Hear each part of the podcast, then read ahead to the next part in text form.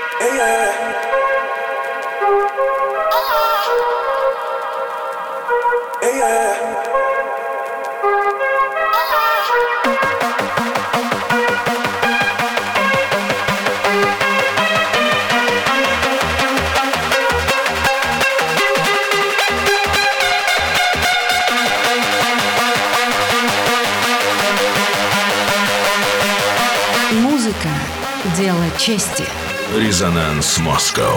the Studio 21.